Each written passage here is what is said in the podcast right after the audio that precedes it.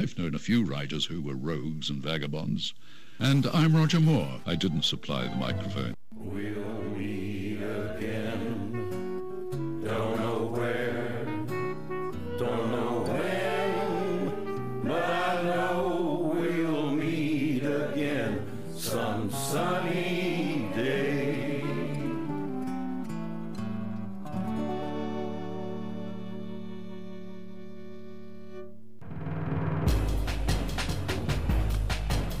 I'm Burl Bear, and it's not my fault. True Crime Uncensored, produced by Magic Matt Allen. I am the legendary Burl Bear. Howard Lapidus is not here today, and he won't be here tomorrow either. Unfortunately, he has passed away. We'll have some interesting little-known stories about Howard Lapidus coming up on this show and on Magic Matt Allen's The Deepens of Decadence, live on Outlaw Radio. Mark C G. Boyer, our fact-checker. Hello. Yeah, that's Mark. Bundle of energy as usual. Uh-huh. Yeah. Gee, boy, yeah, that's great. Remember that dog uh, on the cartoons? The droopy, whatever the dog. Oh, yeah. He's always so depressed. Or he's Eeyore from... Uh, oh, yeah, uh, Winnie the Pooh. Yes. For more positive thinking on behalf of that cartoon character, his ears wouldn't be so long. That's my theory. Travis Webb. Ten years ago, Travis Webb was on the show. Hey, Travis? Yeah. Yep. And a strange thing happened to Travis.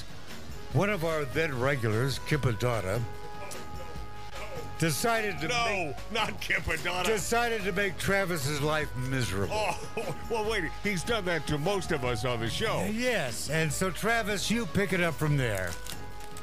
Oh, wow. Uh, that was nice. But yeah, so uh, I came on your show. I was down in Hollywood.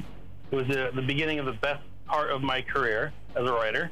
So I was down there, uh, you know, going to studios, doing the, the meetings with everybody, eating three or four lunches a day, five dinners. and uh, and I came in to do your show with you guys. And at the time, I was just cycling out of being a major rave promoter and trying to move on my career into writing. And, uh, yeah, so Kip uh, immediately did not like me. Well, uh, I wonder what about you that Kip took an immediate dislike to. He he sort of he sort of takes an immediate dislike to most people. Yes, and vice versa. So, so you know, I, I was I was sitting there at that table, and that guy was just glaring for a while, yeah. And he finally started to speak up. I don't remember what he was saying, but he took some good punches at me, and uh, actually Howard stepped in initially and said something. And then a ways into the show, I think after the show, it was right after uh, True Crime ended, and we moved on to Mike's, back to Outlaw Radio, Mike Allen, all those guys. And uh, Howard grabbed Kip and me and walked us out of the bungalow thing and uh, kind of put Kip in his place. he, did, he didn't beat it. He challenged him to a duel once. But I... Yeah, it was intense. Yeah, it was intense. Yeah, Howard got real mad at Kip over that, of him being mean to you. And so how did... What is that? My my cat just ran off with my phone. Oh, well, tell the cat to bring it back. Yeah, I'm about to, I'm about to put him in his box. Whenever I go on the phone, he decides now's the time to attack me. Oh, well, good. Uh, and probably should. So Kip Addotta was attacking you. Howard Lapidus comes to your defense, and then he gets you alone now. And what does Howard tell you? What does he ask you to do? Oh, man, you're asking a lot for me to remember. I was just remembering what he said to Kip. Oh, what did he say to Kip? That's not your place. He said yeah. that to him? Yeah, well, Kip basically said, Howard, you know what's going to happen to this kid. Hollywood's just going to come and emo. He's a babe lost in the woods. I remember those words exactly, babe lost in the woods. And Howard said, that's not your place to tell him. Howard was right. Was, was it Howard's place to tell you? Howard changed the woods. And uh, I talked to Howard afterwards, but so, you know, since I talked to you a little while ago, and I cannot remember what Howard told me, but he ended up adding me to Facebook, and we did it. It helped me a few more times down with Hollywood issues after that, actually. Well, I do remember he asked you to go to somebody's office, an agent or something, and said it was very important for you to mention, to say Howard Lapidus' name in a certain phraseology or something. Yeah, he did do that. And actually, I got to be really careful about that particular thing because it led to a series of N D As. N D As. Non-disclosure. Yeah, uh, non-disclosure di- agreement. Well, we don't have to talk about what you don't have to disclose. We don't well, even have to mention know. that guy's name. Who he sent me to is even too much to say at this point. They don't. Uh, but uh, don't I need to say what happened because of Howard and that, that little that moment. So you that, dropped that Howard's Howard. name and it burned right through the floor. It was so well, heavy. No, right through the floor. Actually, it might have made Kip a little more right. Uh, so uh, that's uh, that's how I ended up getting some uh, the ghost writing gigs I've had over the years. Yeah, ghostwriting is a weird thing. Man. It's very strange. You, you get cash up front. You have to learn how to write like another person enough, but still make stuff better than they were making it. And it, it, it it's kind of challenging. And then you can't tell anyone what you've done. Your agent or your manager might know, and they can kind of tell people behind the scenes. But other than that, you, you know, you'll never get credit for what you did, and you have to be careful because there's W G A concerns, are, and it gets a little weird. Yeah, this uh, occasionally the ghostwriter will get uh, thanked for uh, something, you know, uh, for initial, re- thank for the research work or positive support. And uh, characters get named after you. That yeah, happens. Yeah, uh, I've done a few of those. Uh, one very important one, big one, hardback, well referenced. And uh, the only reference I made to myself being involved is that I helped the author uh, with some of his uh, initial research on the topic. And I was proud to have been contributed in any way to this wonderful book, which actually I wrote. Yeah. Of course, you get to charge more money for uh, a ghostwritten book because it takes your name off the marketplace for a while. It, it does. And you get cash up front most of the time. Yeah, you get paid. Yeah, even if the book bombs or the script. Or yeah, the it's, it's just a job for hire. You know, like, yeah. You know. Yeah, that's all them. Huh? Yeah, I did that uh, for almost ten years now. Wow. Yeah. I think you were on the show the first time with, uh, it was either Greg Olson or uh, his, his buddy. What's his name? Uh, Matt uh, LeBlanc. No, uh, jeez. Oh, can't tell. My, my, I'm, I'm offending him because I can't think of his name. It was it was Valentine's Day, I believe. It was something like that, and we had the, the bassist from the Knack. Oh, yeah, yeah. Who, who was really cool. I ended up having a really great conversation with him. Yeah. Uh, Shadow Stevens showed up, which was awesome. Being, you know, growing up in the era of Shadow Stevens. The Shadow of your Hollywood Scares, yeah. Is he in there now? No, no, no, he's not. He, he oh, good. I was like, is he going to, like, make fun of me right now? Take a pop shot? Yeah. And then uh, a comedian who was really funny was the other guy. No, it wasn't Kip, though, was it? No, no, Kip was not funny. he, he can be. He can be very funny. But uh, what was the other? Yeah, I could think of Saint Valentine's Day uh, about ten years ago who was on the show, the comedian. I can't recall. But... Uh, what is that? That's a cat? No, that's uh, you getting really quiet all of a sudden. I'm getting really quiet? Yeah. I was yeah. probably too far, far away from the microphone. Uh, so who's all in the studio right now? Um, uh, Mark C G. Boyer. Hello. That's my Hello. fact checker. Uh, myself. Of course, Howard isn't here because he passed away. Uh, he could be there. Well, he's here in spirit, community. uh, he's eating. If you hear the sound of crunching of potato chips, Howard, that's the... That's the message of Howard's presence. It's interesting is that uh, this week prior to his passing, uh, I had been down in the valley from Santa Clarita uh, by his office, and I headed back up home. I just got home when he called me on the phone and said, hey, uh, let's have lunch. And I said, okay, this time you get to drive up here to Santa Clarita because I've already been down there by your office once today. He said, I thought he'd say no. He said, okay, great. Jumped in the car, drove up to Santa Clarita, and we went to, uh, uh, what was that, the Woodman's uh, Barbecue? Wood, uh, uh, Wood Ranch. Yeah, Wood Ranch Barbecue. Know where it is. And we had the most enjoyable time, and he seemed about fifteen years younger and more energetic, which they say sometimes happens to people just before, you know. Uh, he was a bundle of energy and positive vibes and things he was going to be clearing up this week so that he could get back into the, you know, daily grind of destroying my career. And uh, you have you actually have one? I well, I do have a career, and it's uh, getting even more careersome or cumbersome. uh, and uh, so I mean, we were all very shocked about, uh, you know. But the thing is, there's nothing I can do about it. That's the great feeling of helplessness. You can't go, let's rewind. You know, let's rewind the day. Let's go back. Yeah. Let's change this part. And it doesn't work that way.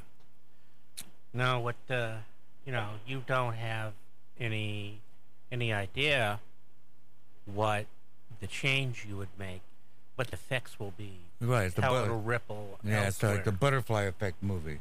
They had, they had no idea it was going to cause three sequels. Oh, jeez. Um, Martin Landau. Travis liked that, though. Yeah. I Martin knew Travis Landau would like that joke. Did a fabulous, yeah. tw- um, uh, not Twilight Zone, Outer Limits. Ah, where he is uh, sent back into the uh, into the past to eliminate a person who who starts a eugenics war and turns the earth into hell, and oh. everyone. Yeah. And of course, by stopping that, yeah, they they she he manages to convince the woman who would be this person's mother not to get married, and on the trip back, he changes his future and vanishes because he doesn't exist. Oh, well, more, uh, my favorite one, though, is the the one where the guy is his own parents. Well, that was... No, that wasn't Marty McFly. That was a, that was no, that's not Marty McFly. That was a different movie. That's a different movie. that's that's uh, the one with the all-dog cast, Bark to the Future. Well, you know, you know... Uh, I got a piece of chicken here. Now is another one. Uh, well, I never can remember the name of the film. But it's based on a story by Robert Heinlein. It's a closed-loop time travel story. Predestination. That's the name of the movie. Predestination. Rent it. Watch it. It's very clever. Very clever. It's not easy being your own parents, having to set curfews on yourself. Ah. Yeah. So anyway, so uh, Travis Webb comes down here. Uh, Howard Lapidus gives him a career. Sends him to some movie set with bizarre instructions. What was that all about? I just told you I can't talk about it. That's one of the things you can't talk about. That, that leads to a bunch of events that I can't talk about, oh, uh, which is, you know, people... I ended up making some friends through Howard uh, from that talk because they thought, oh, this guy knows Howard. You know, yeah. and uh, he must be okay. Uh, they started sending me screenplays periodically. Can you look at this? And that's where that went. Wound up being a screenplay critiquer. Um, uh, Carrie Fisher, uh, strangely yeah. enough, she became uh, one of the industry's top fixers and almost never credited. Mm-hmm. Yeah, script they doctors. Talk about her a lot when you're down there. Yeah, script doctors. That's a weird sound. And uh, yeah, that's how. That was me throwing a cat. Yeah, she did. She did very well financially, uh, fixing other people's bad scripts. I didn't. I would fix other people's bad scripts. They'd say, thank you, here's a bagel. Well, was it an everything bagel? No. Mm. Or just a water bagel? It wasn't even that. Oh, it was one of the little tiny bagels? Yeah. Well, for what I, it could have been, if they could have found a way of paying me less for saving them a fortune. Yeah, they always kind of play that, like, like, oh, this is all the money we can give you on this, you know, eighty million dollars film. Mm-hmm. You know, and you're like, okay, well, you fixed it. Uh, so thanks, thanks for the couple bucks. Yeah. Yeah. Well, uh, all I can give you is one third of the repaired script. No way. That's all I can afford. I could give you every other word.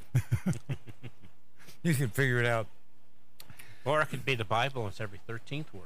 Yeah. Every thirteenth word. Tell me that. Explain it. Um, in the traditional Hebrew text of the uh, uh, of the Torah. And the, the traditional what of the Torah? Oh, the, the text of the oh, Torah. Oh, the text, text of the Torah. Of the Torah. In the traditional text of the Torah. If you lo- if you take every thirteenth word. If you take every thirteenth word. You get an entirely new book. You get an entirely new book, but it doesn't make any sense. But it does make sense. Oh, it does. Yes, there's entire studies of the Talmud uh, and and wordology and numerology in, involved in the text. amazing, absolutely amazing. Yes, and and the people who are obsessed with it are nuts. Uh, yes. Well, that can happen. You just get totally into something, you go too far, makes you crazy. Oh, well, that's how you spend one hundred million dollars telling everybody the world's going to end in May in two thousand eleven. Yeah. That's that's not a good idea. It's not a wise investment. It's like uh, Reverend yeah. Miller in eighteen forty-three. He had all those people go to Mount Carmel in Pennsylvania. He couldn't make it to the other one. Put on their ascension robes and waited to be wafted to heaven. When Christ returned, and when nothing happened, he became very depressed. And people tried to cheer him up, saying, "Oh, don't be so sad. It's not the end of the world." They, oh, it's been oh, all now. Uh, but that's where you get the uh, the spin-offs of, of the Millerites, and you had the Seventh-day Adventists and the Jehovah's Witnesses, and uh, the one I related to the group that spun off of it was called the Perfectionists, and they believed that since the world had ended, you just couldn't see it. It was a new age. That now everything was legal, and uh, you could do anything you wanted. And they opened a chain of whorehouses all across America. They were very successful. Excellent. Yep. So that worked. That's perfect. Was one of the, was one of them little and in Texas? Oh snap! Uh, the best one. It was the best one. Yeah. Absolutely, positively. So Charles Durning liked it. After you uh, become a ghostwriter and a screenplay doctor, all thanks to Howard Lapidus, you then embarked on what bizarre thing? I have there's a, a, a documentary on YouTube, and I also put it on the True Crime Uncensored uh, website page, that uh, where you say whether you're going to stay a rave promoter or not, and you say uh, something about you you will always be there to protect the kids so they don't. Oh gosh, it. Yeah, watching that video. Okay, so I was already a rave promoter. That was actually why I was on the show, because we were talking about me leaving being a leaving being a rave promoter and moving into being a writer mm-hmm. after you know after the rave famous. Thing. Yeah. You were and the Bill Graham of electronica. What? You're the Bill Graham of the... Bill Graham of electronica. Yeah. Yeah, I can see that. Um, yeah, so in two thousand six, uh, a guy came out, and there was he wasn't the only one. There was actually a couple of guys that did it, but that was I think that was the only guy who got his, his video done. But he started coming to every rave he could get it get into and interviewing people for his documentary on rave culture in Seattle.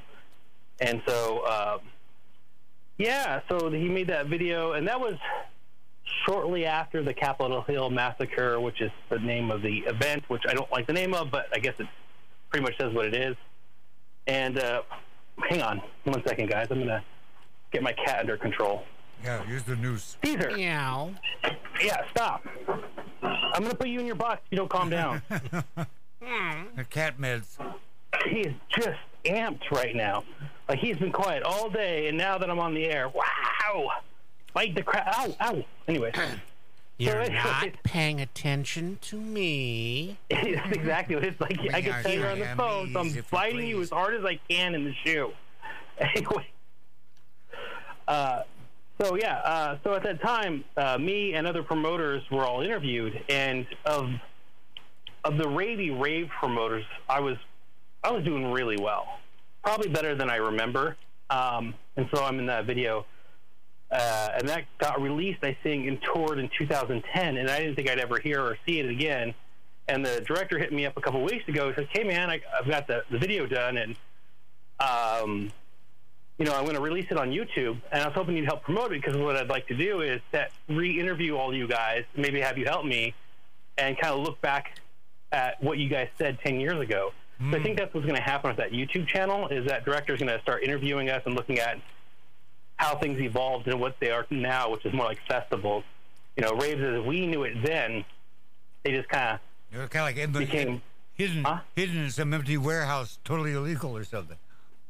Yeah, it moved into like giant festivals like Coachella and stuff, you know, and uh, none of the ravey rave guys. There's a guy down in L A that's kind of... Uh, keeping that, that, that spirit alive, which is uh, Flapjack. I just read an article about him.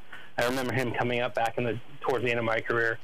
Um, but, like, that, that version of rave's gone, and I'm okay with it. Like, I, I tell people all the time, I'm like, you know, that was your guys' moment. We can't bring that back. Like, these are different kids. They're not you guys. They're not. They don't have the same energy you guys had. they have their own thing now. Yeah, you know, and attitudes. We can't go back and say, no, this is how you do it.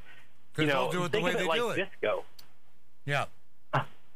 You know, we, we had a really fun run. We had a really good time, but we all really look ridiculous in those pants.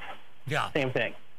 And the shoes. They have high-heeled shoes with them. The big, big giant shoes, yeah. Oh, God, giant shoes.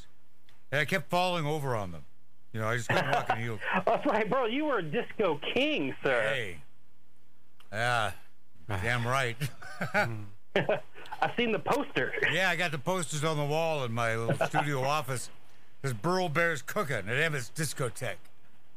Yeah. Um, it features the, the photo of me.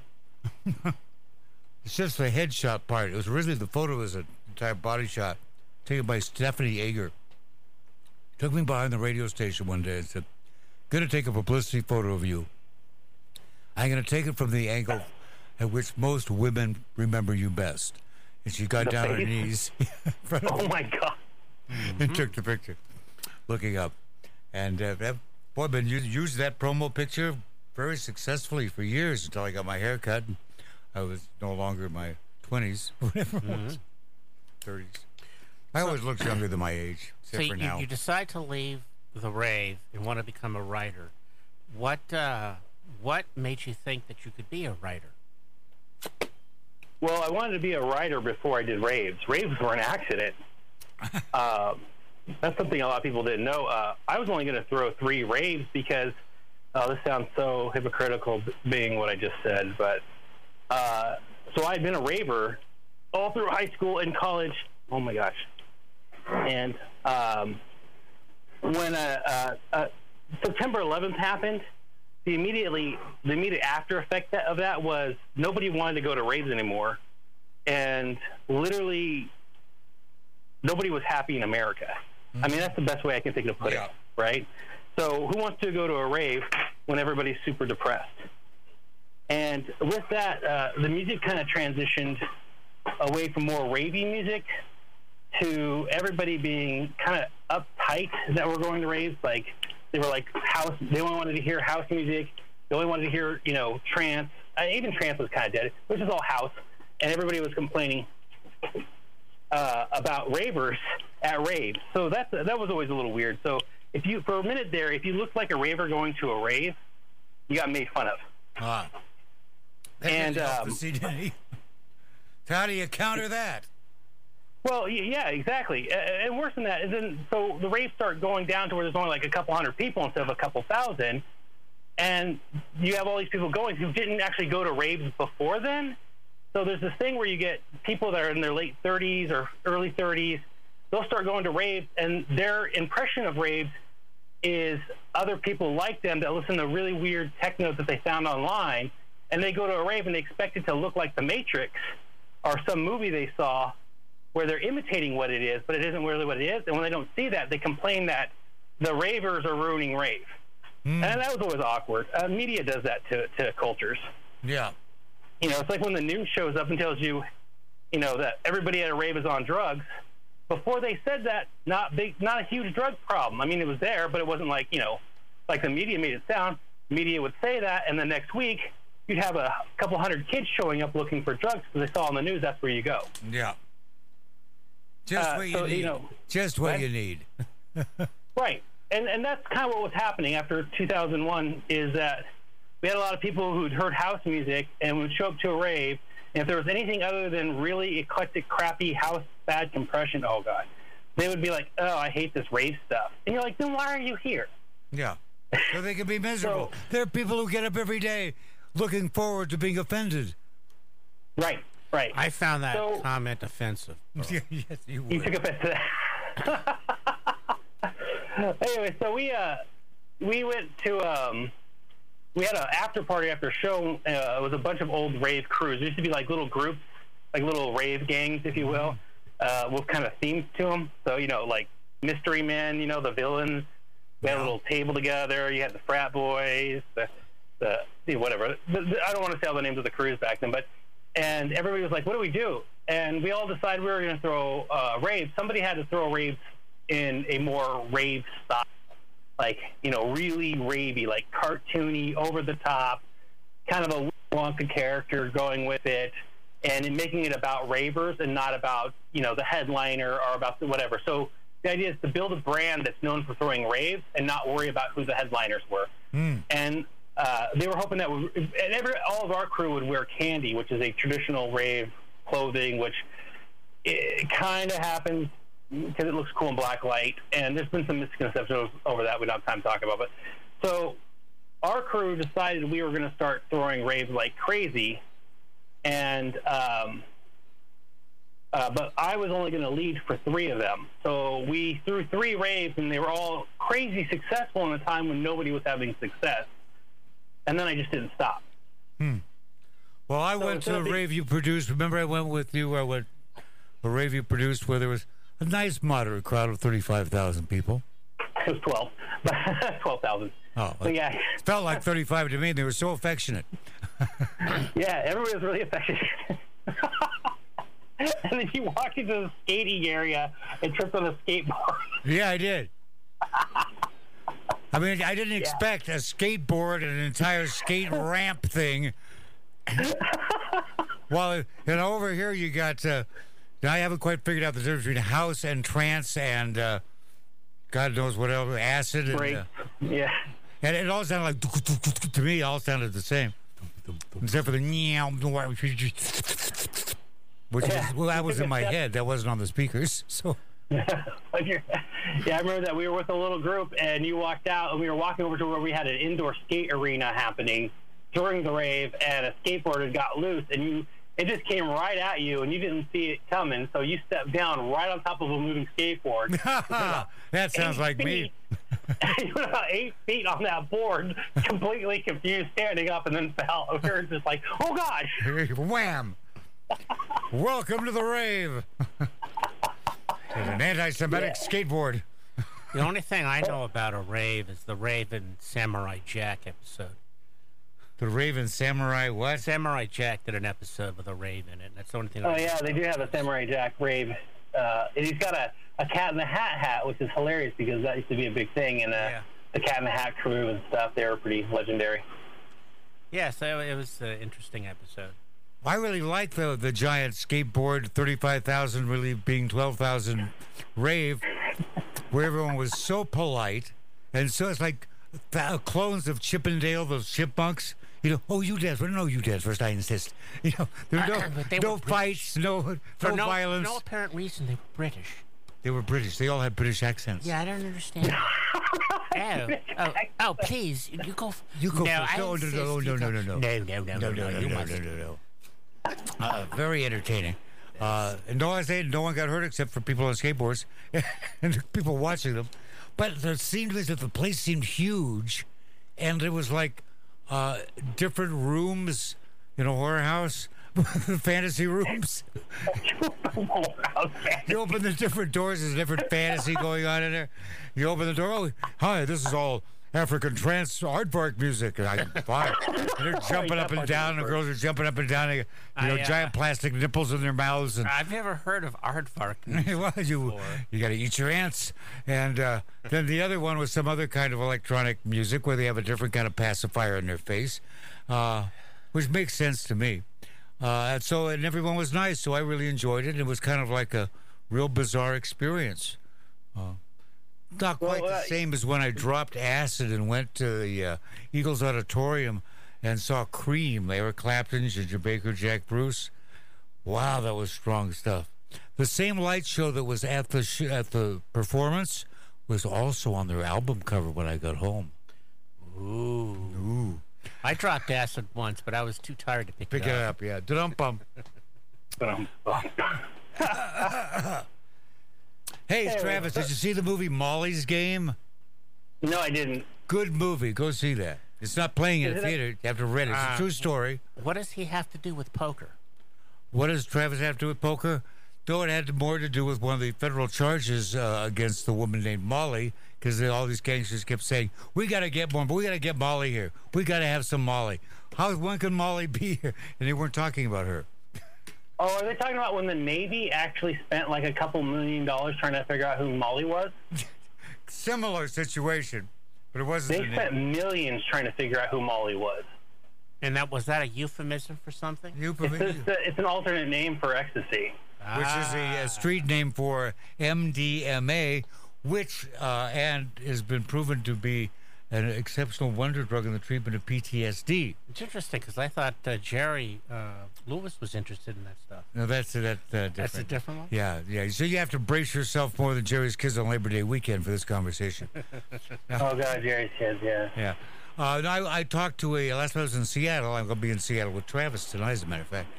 Last the previous time I was in Seattle, I uh, wound up with a fellow staying at the same hotel as I. Uh, had been in the Army experiments on using uh, M D M A or Molly or ecstasy as a treatment for uh, post-traumatic stress disorder. I said, well, how did that work? He says, it was like a miracle.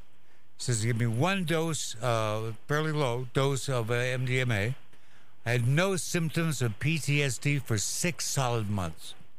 I said, what happened at the end of the six months? That's why I asked if I could have another one. They said, no, the study's over. Ah, uh, that's showbiz. Yeah, it's That's a strange drug, man. Um, it's one of my favorites, it, all-time favorites.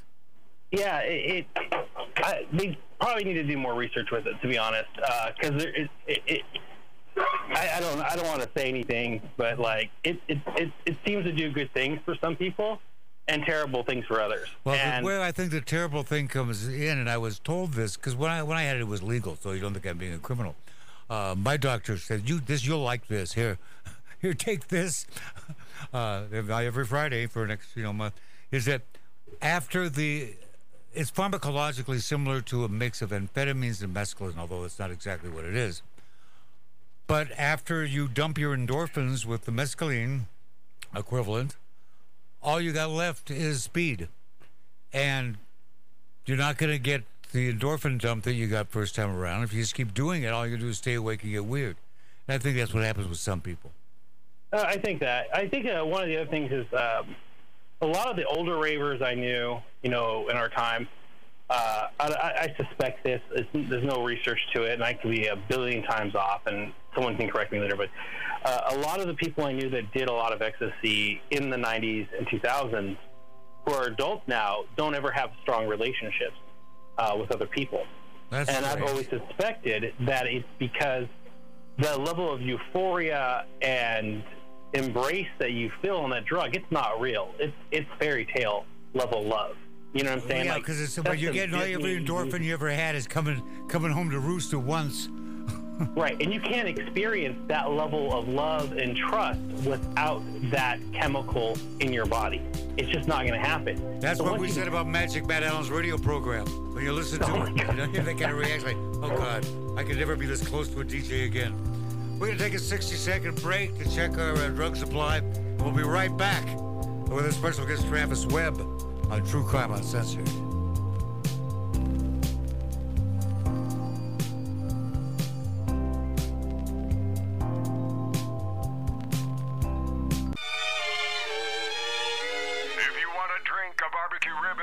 Cigar anytime you want it, get the Outlaw Radio app. It's on Apple and Android free. Just go to your app store and search for Outlaw Radio. Then look for the red highway sign with the bullet holes in it. Download and listen anytime, twenty-four hours a day. It's all free from the Demons of Decadence, Magic Matt Allen, and Outlaw Radio. outlaw radio live dot com. And now, back to True Crime Uncensored, formerly hosted by Burl Bear and Don Woldman.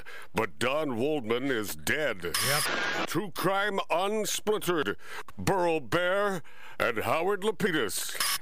Howard Lapidus is no longer with us. Yeah, I got to get into the production room, I guess. Yeah, uh, well, I'll tell you, starting in September, yeah. I do have, uh, you know, the show must go on. Have a, we'll go for number three. We'll see how long he lasts.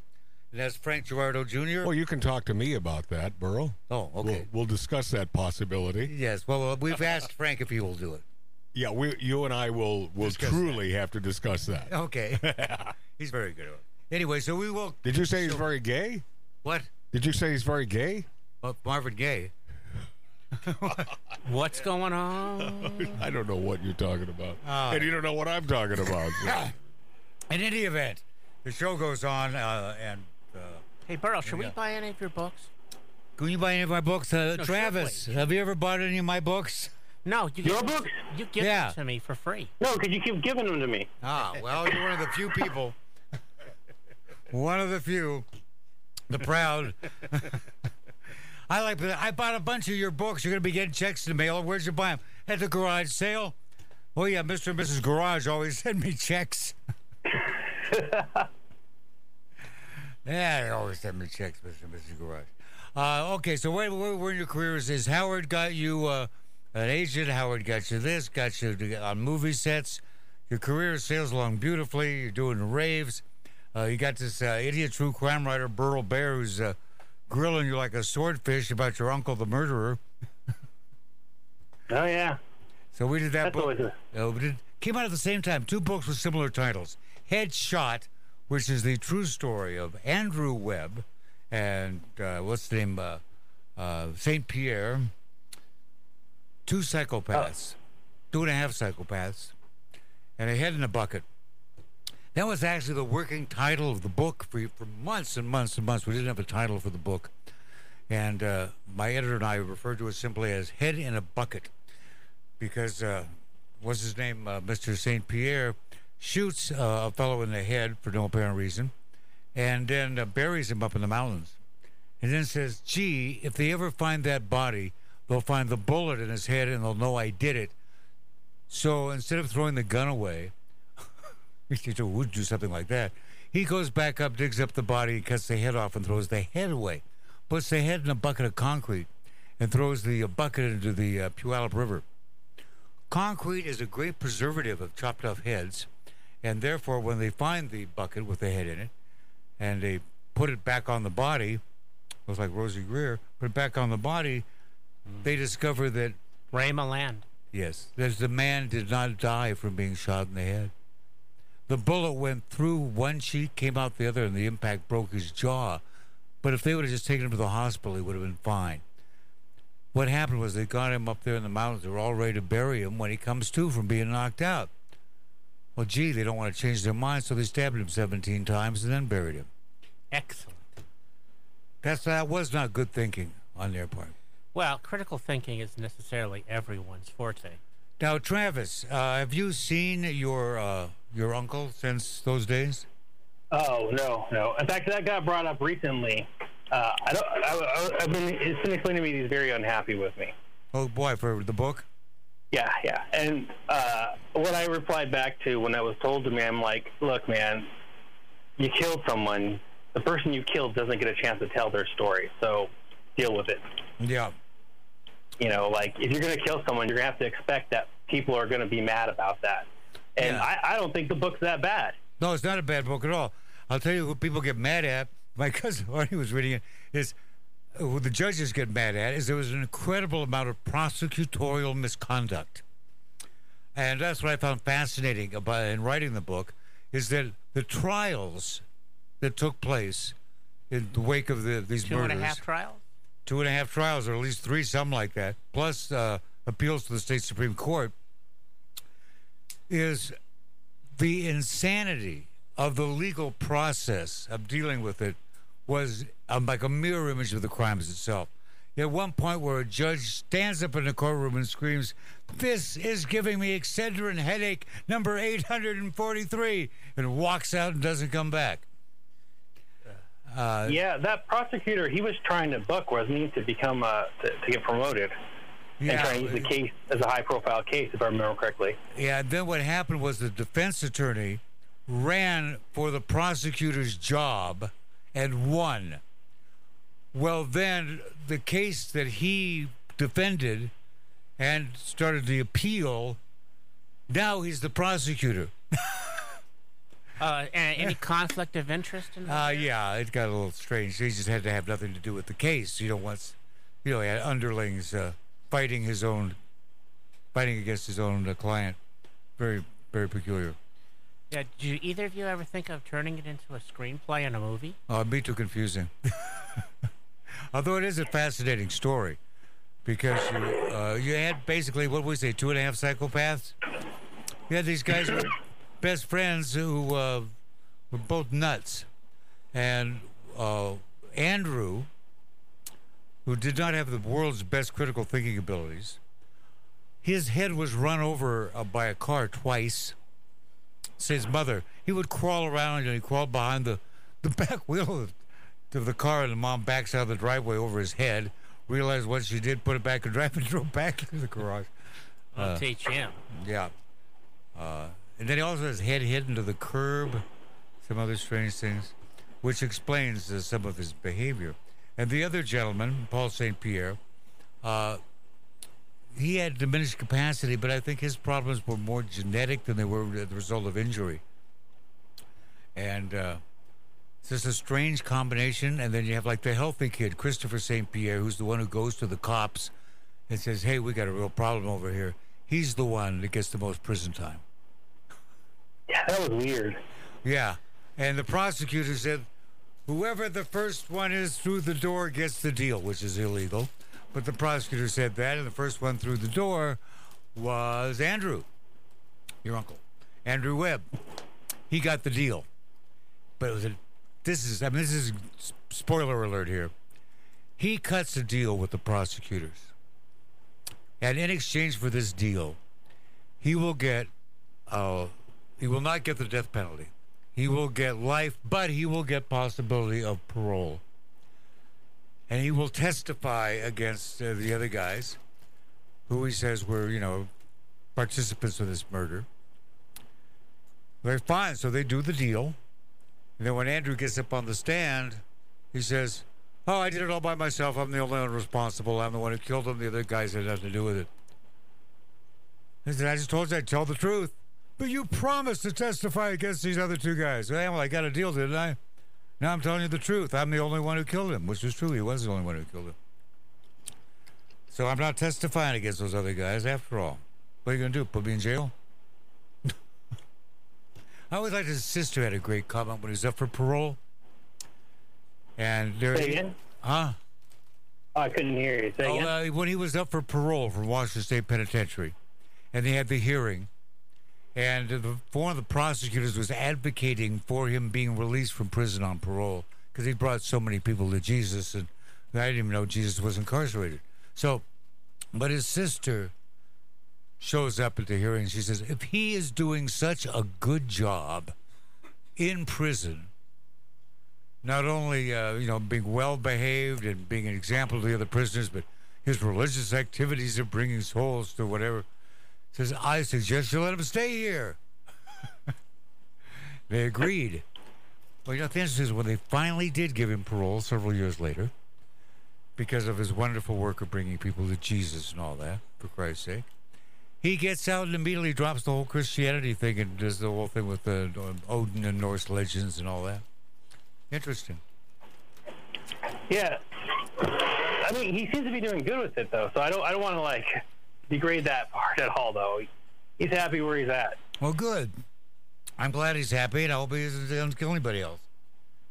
I don't yeah. think he will. This is a stupid thing. They're very stupid people in the world who do acts of irrational behavior for no sane purpose. Because usually you don't have a sane purpose for irrational behavior anyway. So that is why it's called irrational. Yeah. So we did... Uh, Uh, Headshot, and I decided to make you yourself and as a character in a work of fiction where I play me and you play you in my book Headlock, which is a private eye novel set in Walla Walla, Washington, where I'm the private eye, who's actually a true crime writer who uses his private eye license as a gimmick to get looking for another plot, another something. And you are the wonderful, uh, what are you in that book? Uh, a pizza-eating hacker. Yeah. You eat like a moose in that book.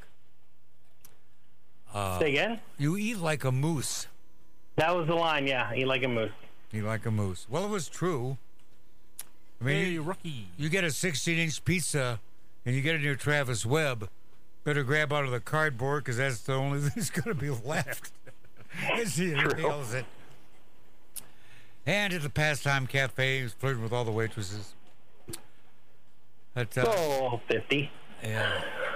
Uh, so Travis is Travis. He's uh, he appears in a work of fiction, which I think is fun to do when you have real people playing themselves in a work of fiction. And then people don't know what's real and what isn't real. Which brings us to the topic once again of YouTube documentaries, of uh, the Bob Dylan documentary done by Martin Scorsese of the Rolling Thunder Review, where part of the great treat of this documentary is that about oh, thirty percent of it's total B S. They have actors playing people who don't exist, giving commentary. There's an actor playing the part of the uh, tour promoter who didn't exist.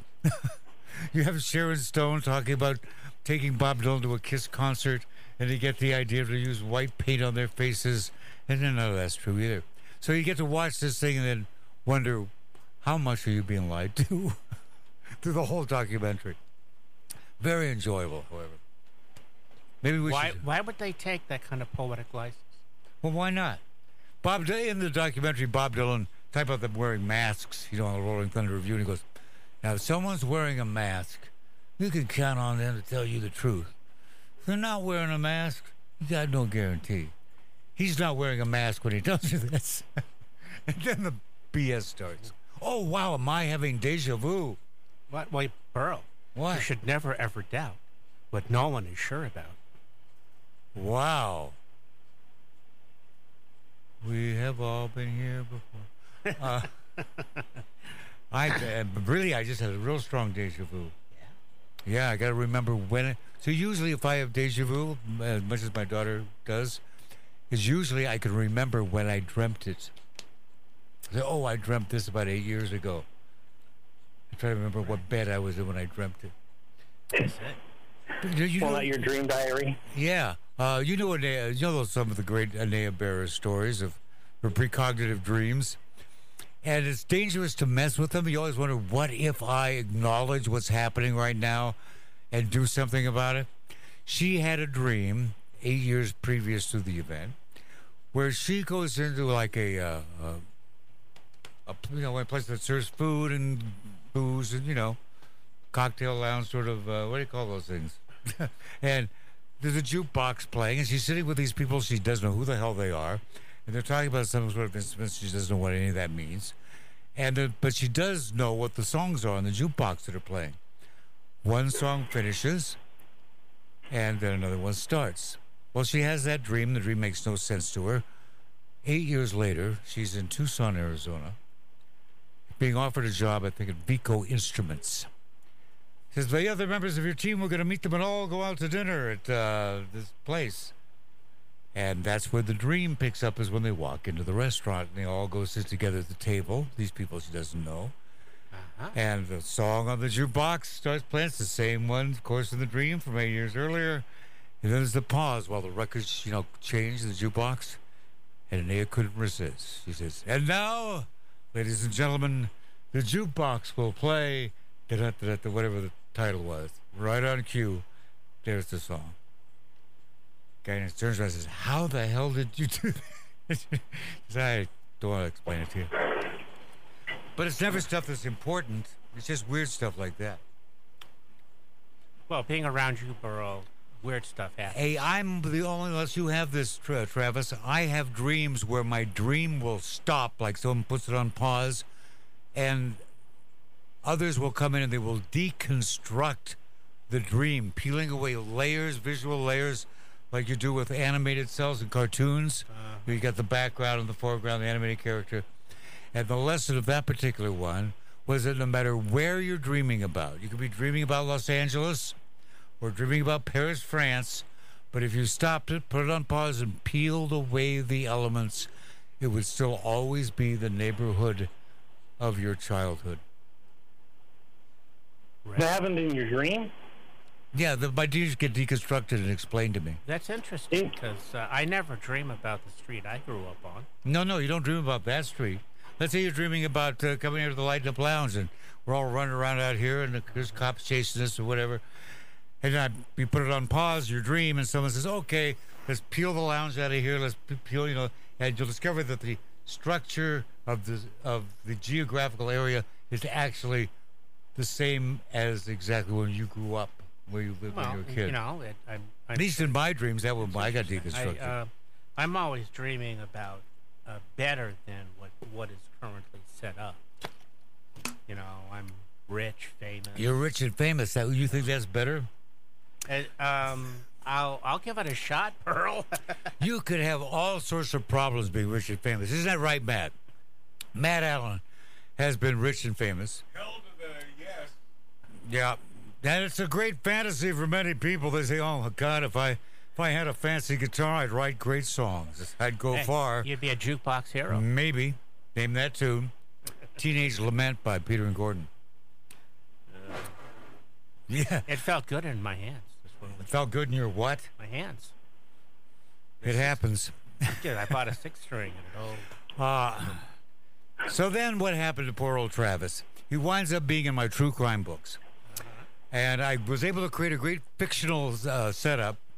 For what is the book? I think it's uh, it's either Mom Said Kill or Broken Doll, where these three guys are sitting in a Denny's. One is Travis Webb, the other I think is Fred Wolfson, and the third is the guy who works at K R K O in Everett. And I have Moran. the huh Duran Duran. Moose Moran. Oh, Moose Moran. There was more than one Moose, you know, Matt. I do know. Yeah.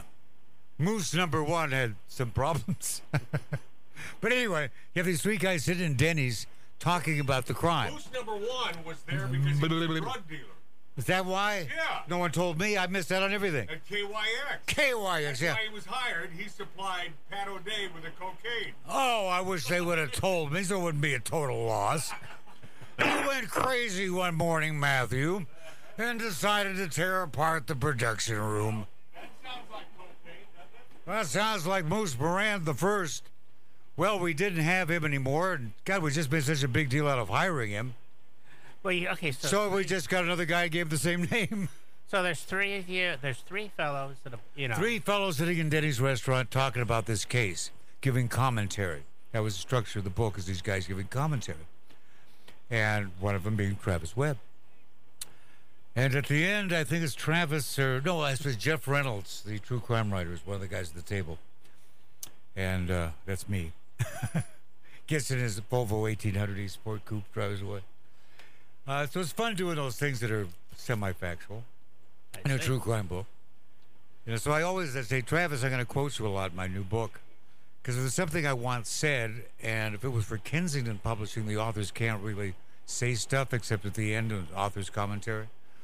Uh, publisher I'm with now, it gives me more more freedom. I can be sarcastic and talk to the break the you fourth break wall. The fourth wall. Yeah, I uh, did that in my first true crime book, Man Overboard: Counterfeit Resurrection of Phil Champagne, and I do it again. Back to one of the books I just wrote. Coach says if I break the fourth wall again, my editor's going to send me a repair bill. Characters do that, you know, uh, when they break the fourth wall. I thor- I thoroughly enjoyed. Um, Um, uh, what did you thoroughly Bur- enjoy uh, besides uh, those eighteen-year-old twins? Uh, Burns and Allen. Um, oh, George Burns and Grayson. We used to watch the show on the T V. Yes, yeah, he would break. He would break the wall all yeah. the time. Talk to the audience. And yeah, he'd go upstairs into his uh, study, and the T V's on. He could watch his own show yeah. and critique it. Yeah. Talk about it. You know, and I'm married to this woman. Yeah. Did you know that Gracie Allen always wore gloves, long gloves? Did you ever notice that? Uh, no, I did not. Well, you'll notice it now. The reason for that, she was in a fire, terrible fire. Oh, and her hands were... Her hands and her forearms were terribly burned, scar tissue. So she always wore these long gloves, even when doing the dishes. Uh, there's a great, talented uh, radio performer, uh, Lynette Daniels. Uh, she's in Spokane. When she was about two or three years old, or no, younger than that, she was crawling on the floor with those giant... things of hot coffee, those big metal things, you know, with this spigot on it. She gets the cord and pulls it. The entire thing tips over, scalding hot coffee pours all over this little kid, totally scars up the entire body except the face, just missed the face by whatever. And the great thing about it being that she'd had that all of her life, she was never so conscious about the, the scars. There's, you know, wear bikinis in the summer and all that stuff. Very so, talented woman. Travis, what do you have? Uh, what do you have coming next? Well, uh, oh, sorry about that. So I have a, I have two new books coming out probably this year. Oh, cool. It might be three, to be honest. Oh. Depends on one of the publishers. What are so, they? Uh, I just finished a World War One horror comic uh, for uh, Ein's Anthology, which is a anthology of horror stories uh, in a graphic novel that's coming out from Y two C L Publishing. Yeah. Uh, probably this month. What's the name? Uh, Ein's, E Y, oh, sorry, E N Y E S. Let me double check that too, because I can never. It's funny, you work on these projects and ask me what my character's name in that book is. What's the character's name?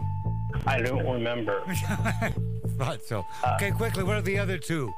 And, well, the other one I have is my, my the project that I'm working on right now. Uh, it's called Starlight, and uh, it's a comic book where uh, I'm working on with Brett Waddell. He did the movie Surrogates. We worked on twenty-eight days later, Southland Tales, him, me, and Greg Smith, who has a book with Oni Press, now Lion Forge, I think. I think that's public knowledge, but um, uh, called Junior Braves of the Apocalypse. Oh, and we like that title already. yeah, yeah, just a bunch of the, yeah, title. Uh, it's uh, about, a, you know, the, the apocalypse happens while this camping troop is out camping on their, you know, their annual camping trip, and they come back and everyone's dead or zombies.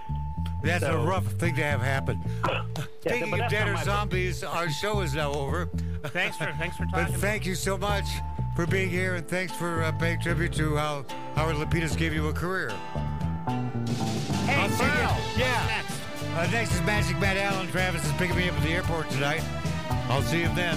Magic Matt Allen, The Deepens of Decadence, live with the Light Up Lounge on outlaw radio live dot com.